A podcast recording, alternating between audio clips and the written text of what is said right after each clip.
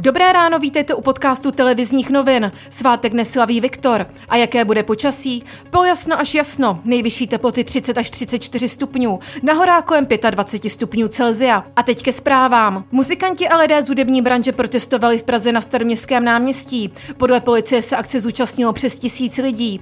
Nesouhlasí s kroky vlády, které učinila směrem k živé hudbě. Na demonstraci promluvil ministr kultury Lubomír Zaorálek, kterého publikum vypískalo. Tady v České republice jsme vrazili půl bilionu do toho, abychom ten nástup covidu zastavili. Stačí tři, čtyři techtle mechtle, jako jsme zažili teď, a máme v zemi stovky, stovky nakažených, jako a v podstatě už to nikdo trasovat nebude schopen. Ministerstvo zdravotnictví představilo první mapu rizikovosti pro Českou republiku, kterou nazvalo Semafor. Má celkem čtyři stupně, odlišené různými barvami. Platit má od příštího pondělí.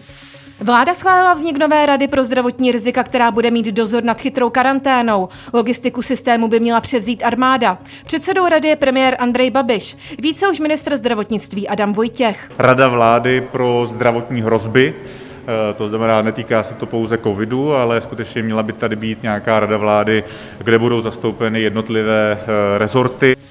Hasiči večer zasahovali u požáru senníku o osoblahy na Bruntálsku. Na místě zasahovalo na 50 hasičů. Výše škody ani příčina zatím nejsou známé. Dohašování požáru bude pokračovat i během dnešního dne. Meteorologové rozšířili výstrahu před vysokými teplotami a rizikem vzniku požáru o varování před silnými bouřkami.